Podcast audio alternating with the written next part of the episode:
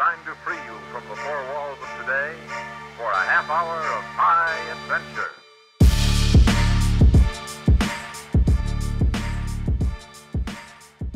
Matthew, thank you very much for agreeing to take part, and also Nathan, great to have you. Um, I wanted to start off by asking I think metaphysics as a term and as a concept is quite confusing to a lot of people, whether they study philosophy or not. I thought it might be worth just briefly going over what sort of things metaphysics deals with, and then why the fine tuning argument is such a good um, example of a discussion within metaphysics. Yeah, excellent. Uh, you're quite right, metaphysics is a confusing term. I think there's a colloquial use of it which is related to things like meditation or tarot card reading. And sometimes when you see metaphysics in a bookshop, it might be to do with that more spiritual kind of stuff. Um, but metaphysics, I think, um, certainly in academic philosophy, it's more scientific.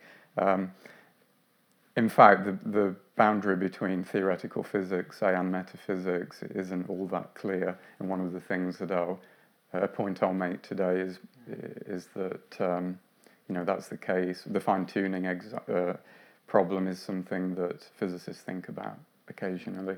Um, but what is metaphysics? Well, I suppose the overall aim is to ask very general questions about the nature of reality. Um, and they, of, they are often questions that you can't answer by doing some scientific experiment. So um, often metaphysic, metaphysical questions are about concepts that scientists take for granted or they use the concepts without really questioning them. Something like time, uh, what is time? That's um, a metaphysical question which, again, is of interest to physicists as well. Um, but you can't really do an experiment to show um, what time is. It's a very conceptual, theoretical question. I suppose partly because we're often within the world that we're critiquing. We're in time, so we can't study time. Yeah, you can't step out to sort of get a God's eye view on things. Yeah, that's certainly right. Um, sometimes the questions are very abstract, like what is a number? You, you know, uh, that might seem like a question that a mathematician ought to be able to answer, but actually not. I think most mathematicians use uh, numbers, but they don't always think about um, if they exist and in what sense. Sure.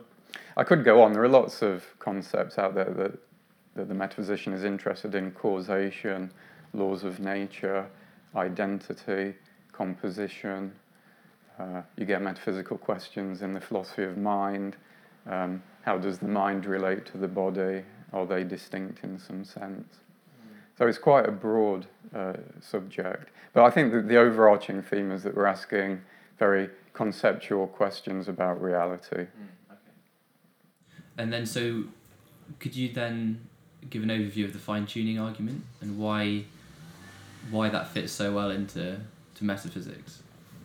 Yes, well, I, I think one of the reasons the fine tuning problem is quite nice for, for this kind of conversation is that it's a lot of a lot of people think about this question when they're getting into philosophy because it's a question about um, how life is possible.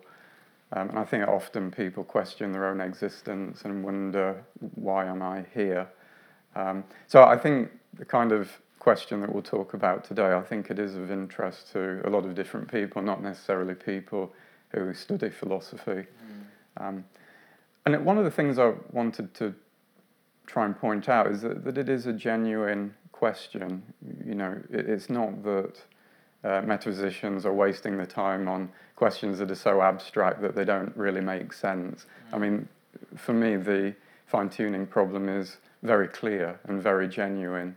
Um, and also the solutions to it seem very clear and seem like real options. So we're not doing anything that's opaque or abstract here. We're dealing with a, a very concrete problem.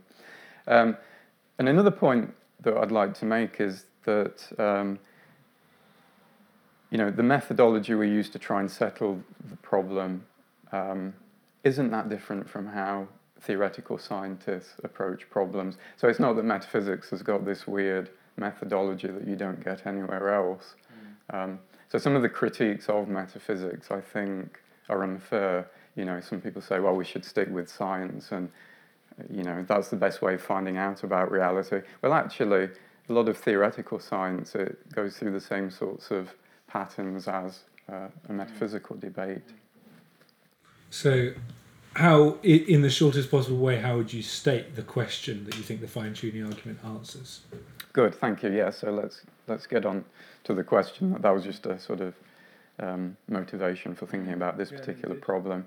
Uh, well, fine tuning is a fact um, about the laws and physical constants that we find in science. Um, so scientists are very interested in generating laws, obviously, because they can help to explain things and generate predictions. Um, now, what's striking is that there are quite a lot of laws um, and a lot of physical constants. Uh, the set is quite large. Maybe there are 20 or so uh, variables in current cosmological theories. Um, now, here's the thing uh, they are very specific. So the laws, uh, the variables, they come out with very specific values. And what's interesting, and this is what generates the problem, it seems that things could very easily have been otherwise. So the laws, the constants, might have been very different as far as we can tell. Um, but the thing is, if they had have been different, then life wouldn't have been possible. So there's something striking about this fact. We look at the laws, uh, the, the, the variables that we get in scientific theory. It's very specific. Um, and it seems like things could have easily been otherwise. I mean, we seem free to imagine that the laws could have been different. And yet, if they had have been different, life wouldn't have been possible. So this seems to call out for explanation. It almost seems like, you know, it's almost a miracle that life at all is possible. Um, and usually, when we find something so miraculous and so important to us, normally you would think that there would be some kind of explanation. So just to give an example, there's the um, the energy density of a vacuum. Um, physicists think that if this was different by 0.0, I think with 120 zeros and then a one, um, then the universe wouldn't contain any stars, galaxies, or anything really. It would just be a, I don't know, grey goo.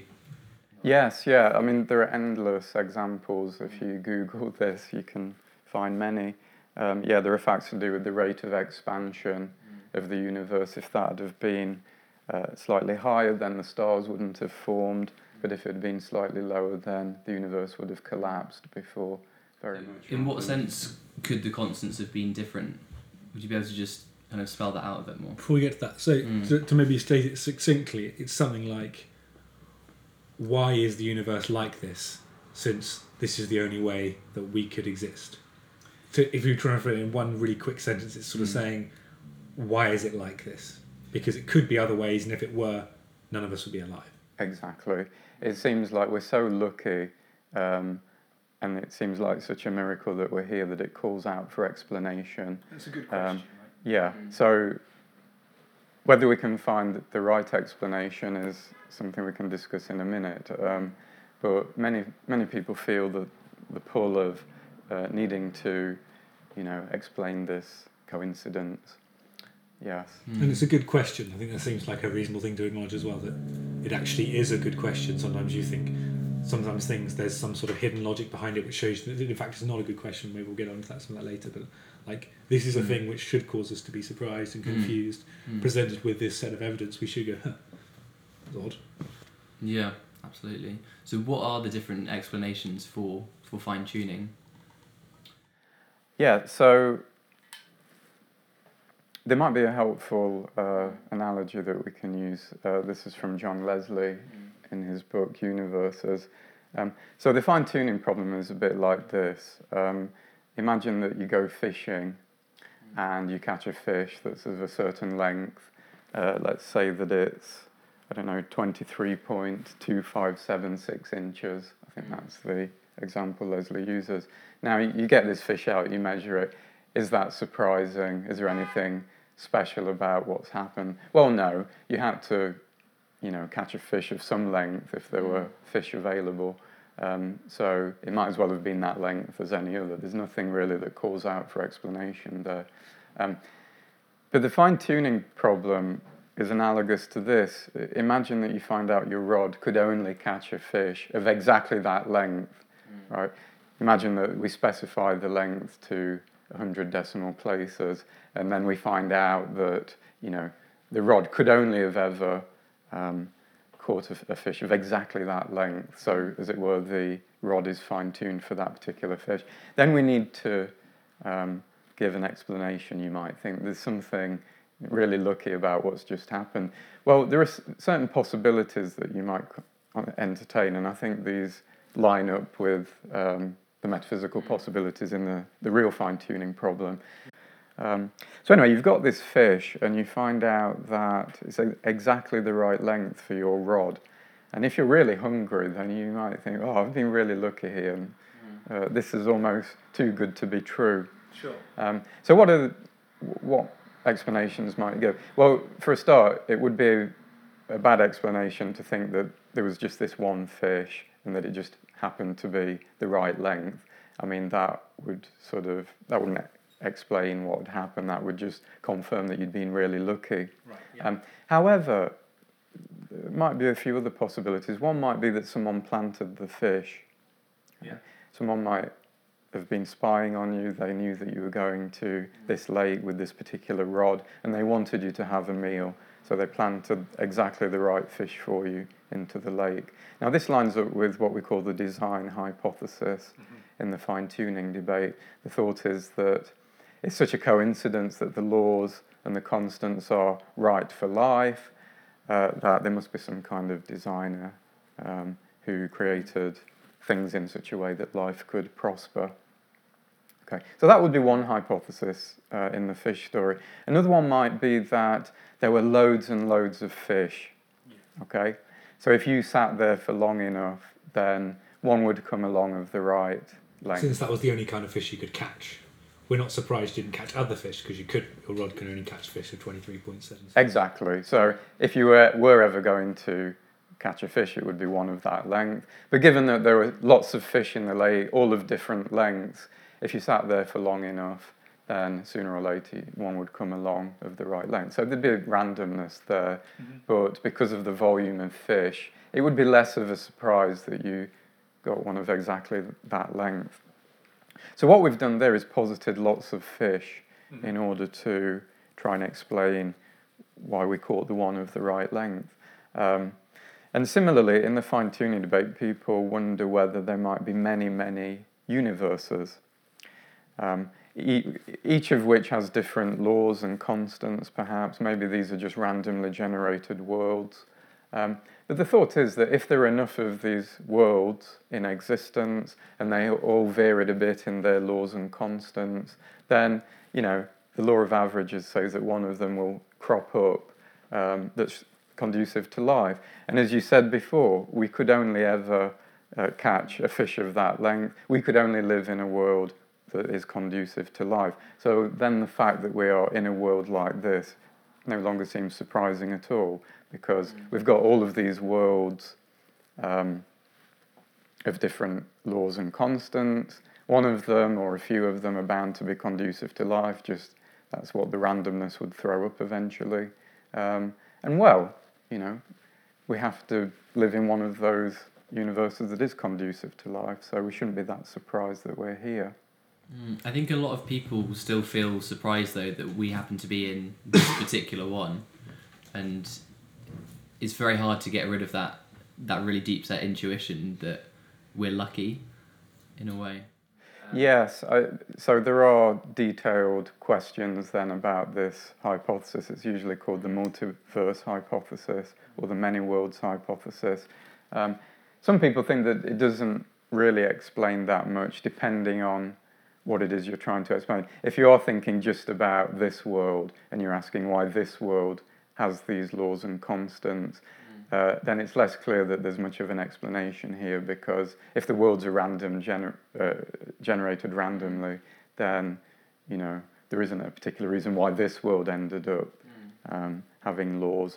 To think otherwise would be a kind of gambler's fallacy to suppose that you know how this world turns out is affected by how other worlds are that, that would be a fallacious argument. So if, if you frame it as a, a problem about why this particular world has those laws and constants, then maybe there's a problem here. Mm. However, if all you're interested in is why does life exist, then I think it, it might be a promising. And what does this multiverse actually look like? Are all of these universes separate from each other? Is it possible to travel to another universe?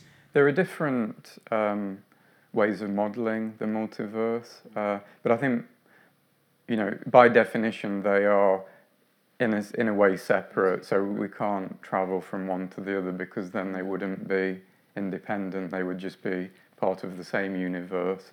Mm. Um, there are some models where the different worlds overlap, so it might be that um, other worlds branch off from ours, so maybe there'll be some overlap early on. Uh, but certainly you can't travel from one branch to the other. Um, and what what sort of sense is this dice being rolled? How how could you um, explain that in more of a metaphysical sense?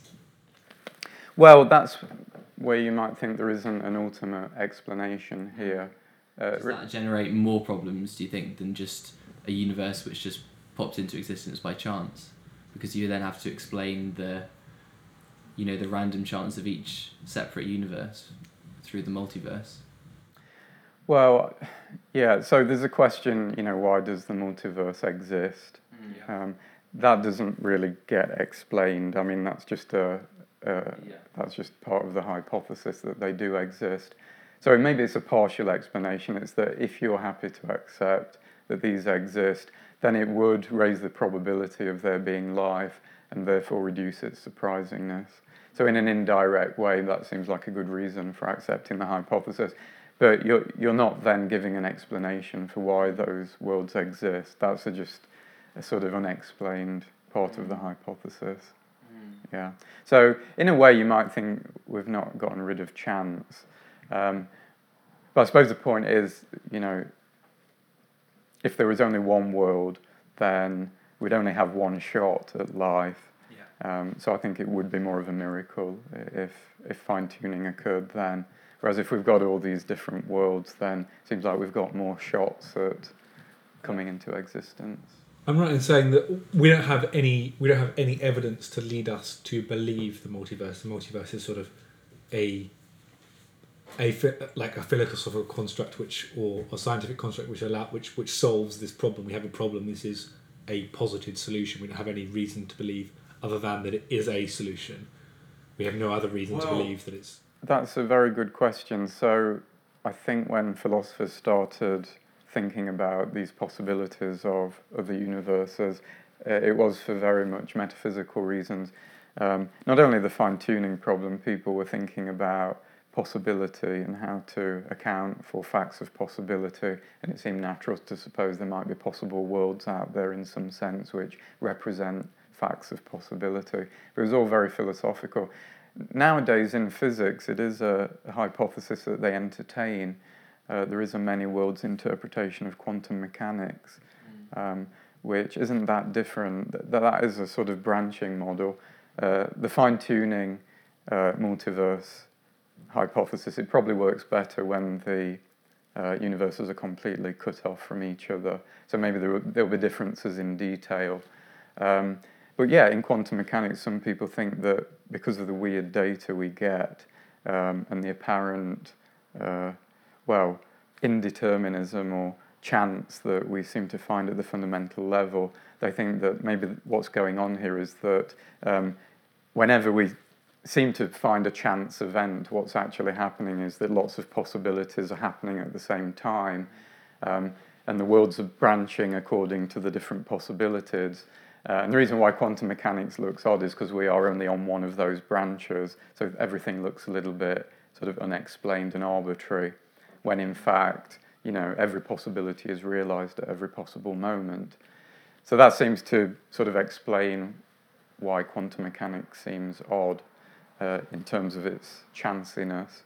Um, but you know that theory does require these other worlds that we can never really observe. So, so it, it is a it is a hypothesis that scientists entertain, but for different reasons. But if you put all of these different motivations together, maybe you start to build a good case then for the multiverse hypothesis. So it's kind of interesting how the debate has developed. Sure. So if you have, there's three different options. There's the one that the universe just happened to have these constants by chance, and there's only one of them. Um, there's the intelligent design hypothesis that there was an intelligent designer who made the constants what they are, and then there's also the multiverse. How does um, a metaphysician go about deciding between these? So if you have, I think a lot of people would think that the God hypothesis was simpler because you only have one God and one universe, whereas in the multiverse you have an unbelievable amount of um, universes. So why would you prefer that one over um, intelligent design? Yeah, good, good question. I mean, the, I think what's interesting here is that we'll see that the methodology is quite similar to how theoretical science sometimes pans out, um, which is namely we think about the theoretical virtues of each position and think about what problems it might create um, along the way. Um, I should just say before we talk about some specific theoretical virtue, simplicity is one which you mentioned. Um, it, it, might not be that these are all the possible solutions. I might not have exhausted all the possibilities. I also like um, the supposition that the laws of nature are necessary and that they couldn't have been otherwise.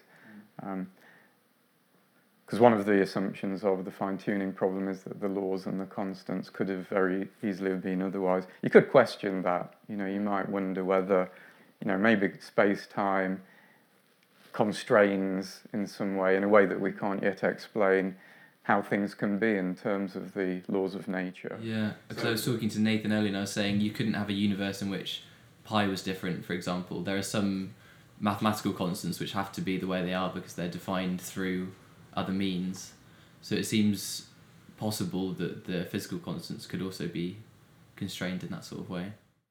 Yes, I agree. I mean, some of this will maybe become clearer as science progresses. Mm. But yeah, there are many philosophical theories of laws which say that they are necessary.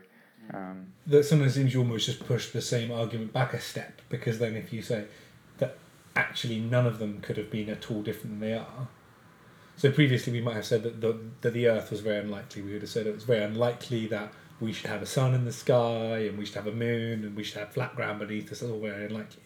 And then we said, actually, no, that's not unlikely at all. There's all sorts of places in the universe with flat ground beneath them and a big star in the sky. And then so what we did was we pushed that back, and eventually we've pushed it back so far as to end up with a fine tuning argument. We say we've got a universe that's like this because of all these physical constants. it does seem to me maybe that if you then say, oh well, the nature, the fundamental nature of the universe is such that all of these constants would always end up like that, then all you've just done is pushed it a step further back. You've rather than said, oh, the universe is like it is and the, and the constants change, you've just said that's some intrinsic nature of the universe. And I suppose that begs the question why couldn't the universe be fundamentally different? I mean, we can sort of imagine it to be. Yes, so. yes, good. I mean, these are all the challenges that, I mean, every solution faces this sort yeah. of challenge that you have to really, when you think about the details, you wonder whether it really provides the explanation that it promised. I think the key there would be to give an explanation for where the necessity comes from. Um, and if we're not going with the d- design hypothesis, it couldn't be a kind of um, supernatural necessity. Um, maybe something like um, that, you know, space time by its essence gives rise to certain properties uh, like mass and maybe it's just in the nature of mass that it generates certain behavior, gravitational behavior. This is a view that's called dispositional essentialism uh, in the literature. Um, and it just says that properties, um, by their nature, dispose towards certain behavior, and that it's incoherent to say that mass could have obeyed a different gravitational law, say, because then it wouldn't be mass, it would be something else. Um, now, again, th- there are always challenges here because then you have to explain why it seems so easy to conceive of the laws being different. That was the point you made at the end there. So you have to sort of do further work to show that, you know, when we try to conceive of things, things can go wrong, uh, that we're not really reliable at when we try to imagine things. There's a lot of work to be done there. You have to explain why we end up thinking that these things are conceivable, like you know mass behaving in a different way. Mm. You'd have to explain why that appears to conceive, be conceivable if in fact it's not possible. Yeah. Right. So all of these solutions raise problems, and uh, to go back to the central question about methodology, you end up doing a, a kind of cost-benefit analysis. Mm. Um, you touched upon some challenges there for the uh, necessitarian view of laws, but you get similar uh, questions with the other solutions. So, with the design hypothesis, one might ask, well, what is this designer like? Um, are they physical or are they some kind of um, abstract being that exists outside of the universe? If they exist outside of the universe, then how are they able to interact in a way that you know has an effect on how the laws are? Um, so you get these kind of interaction problems. So Steve and I were talking earlier about. I suppose one of the things is to what extent do you think people's personal preferences encourage them to think in certain ways in regard to these arguments? So I imagine that some people probably just think that a multiverse is sort of, in some scientific sense, cleaner than a designer. Designer throws up all sort of messy religious questions, whereas the multiverse is just it, it, it seems provable. It seems replicable in some sense. It seems like doing experiments, and on some level, that feels like it might be a decision based more on personal taste than actual sort of rational decision making. And how do you? Well, maybe one theoretical virtue is that you know a solution should cohere with one's other beliefs, and so that is, I think, a rational consideration.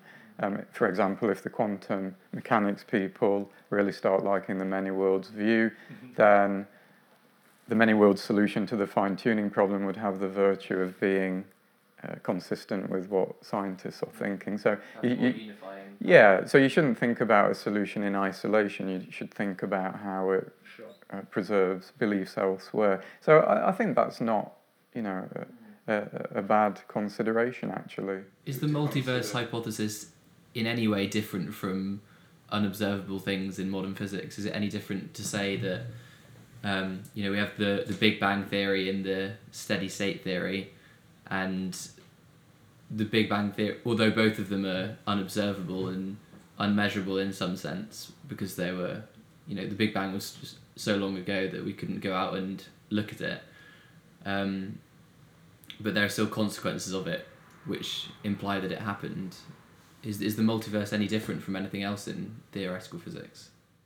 No, I think this is the boundaries are vague. I think this was one of the points, you know, that I think is worth making. So if you think about how cosmologists or people in quantum mechanics how they arrive at an interpretation of their data, it's often through cost benefit analysis. They think about, you know, what's the simplest, most elegant theory.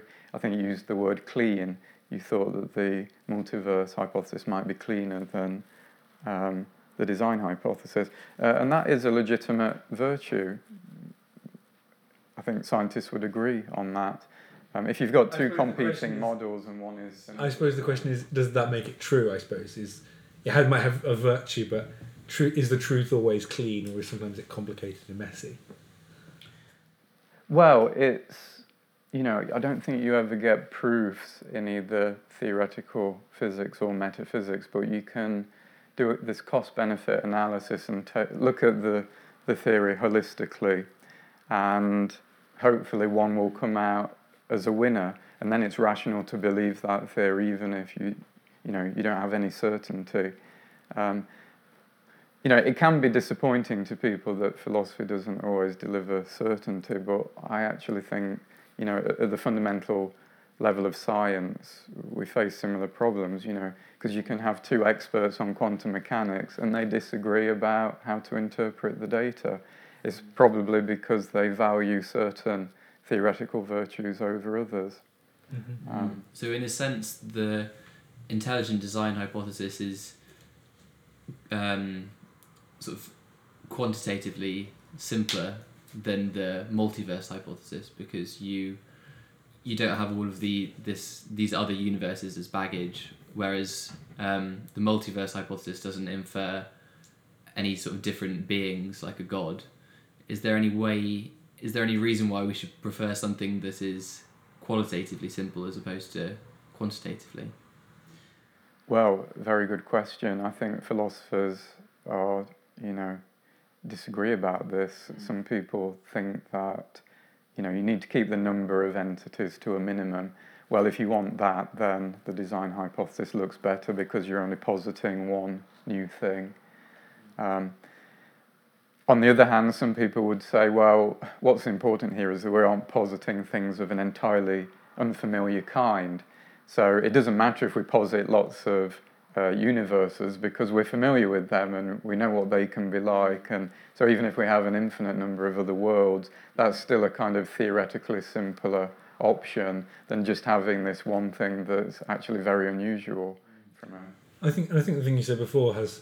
So you sort of said, where does it line up? And so some people might say, well, they think the design argument lines up with a sense of morality that they have or other aspects, religious teachings, whereas other people might say, well, this multiverse argument lines up with things in, say, quantum mechanics.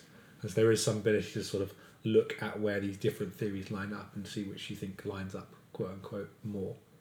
As if it's as if it's possible really to compare. I, I think you, you look at things holistically, um, and when you realize that you know the design hypothesis is a kind of religious uh, approach, then that will throw up new questions. I mean, in the philosophy of religion, there's this question of evil. If if God is benevolent or whoever, the, the designer might not be a god. It depends what you mean by God, but um, it'd be some kind of supernatural being, it seems.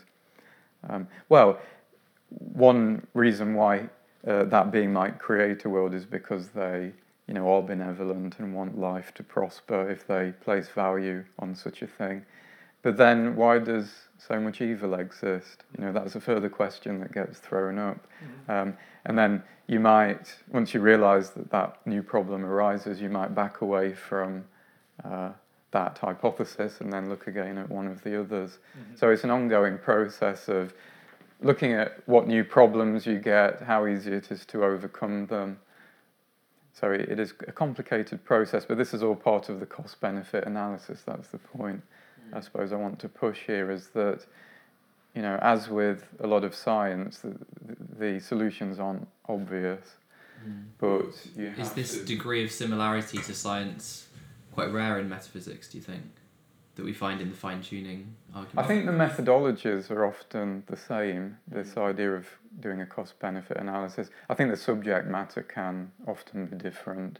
Usually, metaphysics is uh, sort of more abstract. It's looking at more general concepts like existence itself, mm. or some of the concepts that science presupposes, like laws of nature, causation, mm. um, these kinds of fundamental concepts that scientists themselves don't question, but philosophers do more so. Do um, you think it would be useful to have a more defined framework by which we judge different hypotheses?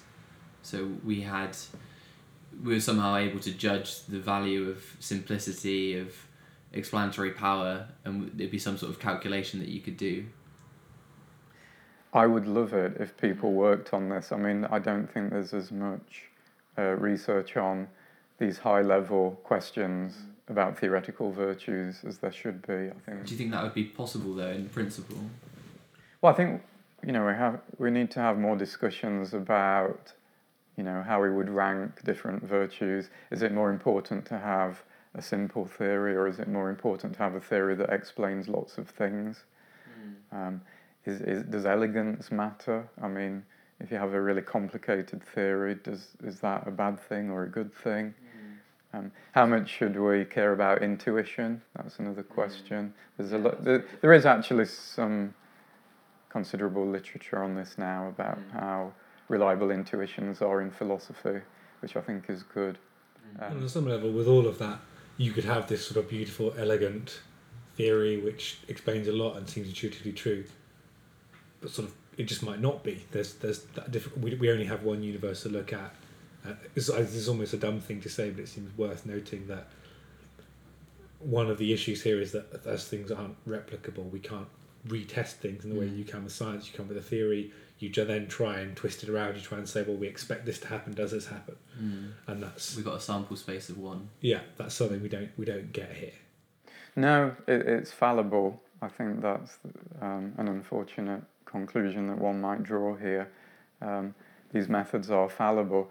Uh, but nonetheless, I think we can have rational justification for believing certain things. I mean, I quite like the necessitarian view of laws, and I do quite a bit of work on that. Uh, am I certain that that's the right solution? No. Uh, but I think. Is there a way of justifying a, a brute fact of the universe? If you if you take that the laws are just necessary, then is there any further than that argument can go? Well, as I said earlier, I think you'd have to explain where the necessity comes from and what its metaphysical source might be. Earlier, I mentioned this view about talking about the essence of properties and that that might generate. Uh, Because it kind of it seems to me that the the notion of probability and likelihood at that point goes out the window because there is no probability if it had to be that way. So it's almost like a a cheat step in the argument. Well, I, you know, there might be a sense in which explanation always stops somewhere. I mean, you could always ask, you know, why does space time exist? I'm not mm. sure a necessitarian can answer that. Mm. But maybe they can give you a kind of conditional answer, which is that, you know, if these things exist, then it follows that the laws have to be this way. Mm. So that's some kind of explanation, but explanation always stops somewhere, I assume, otherwise it would go on forever, or you would end up with a circle of explanation. Um, so I think every, everybody has to have brute facts in the uh, metaphysics. I suppose the question is where should those brute facts be? Um, if, if you wanted to just say that it's a brute fact that the laws are as they are, then you know this fine-tuning problem would be a non-problem.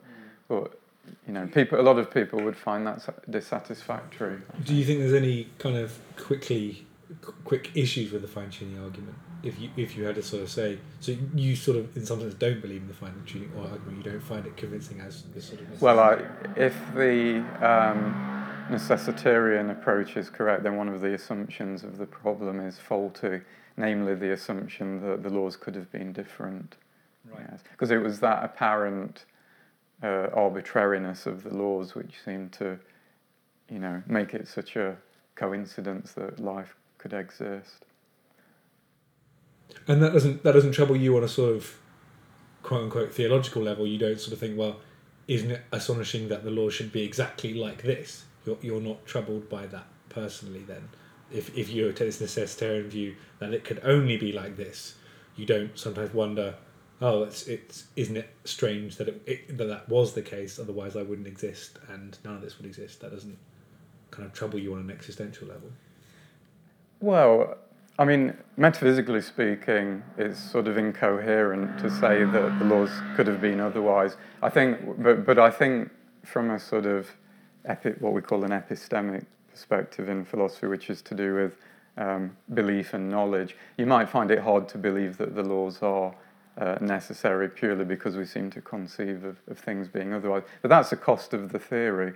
I mean, all of these theories have costs. The cost is that it has to really um, be quite negative about somebody's ability to imagine things, and that seems hard to take for some people. Um, but all, all of these positions have conceivability is limited, I suppose, as human beings.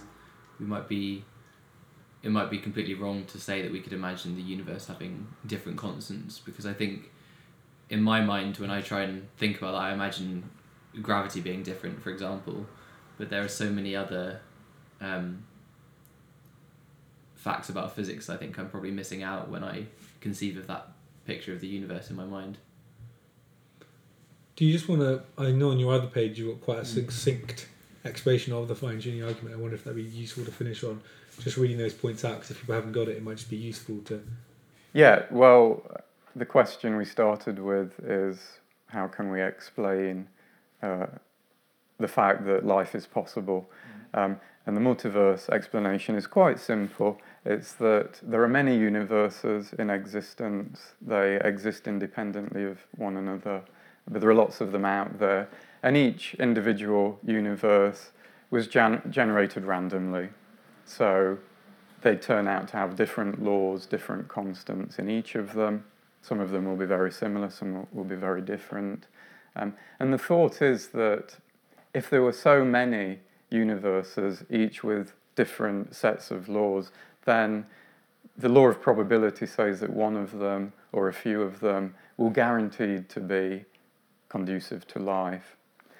Um, and now, if you put that idea together with the idea that we could only ever uh, observe a world that's conducive to life, then it seems not at all surprising then that we find ourselves in a world as living beings. Because we'd have to be alive in order to, to look Observe. at it.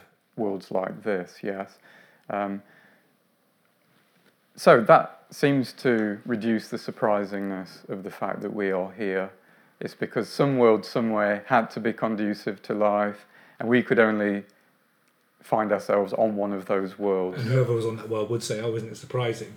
Whoever they were, they would always be surprised, even if they were. Yes, and, until they entertained the multiverse hypothesis. Mm. So, just to finish then, we've talked about, well, I suppose four approaches to the problem. One is just to accept that it's a fluke that we are here, that it's a fluke that the laws are as they are. That's a kind of non explanation. We talked about the design hypothesis, the multiverse hypothesis that we just went through again. Uh, and maybe the necess- necessitarian option is a fourth, where you just say that one of the assumptions of the fine tuning problem is faulty. So, just to conclude, uh, do you have any feelings about?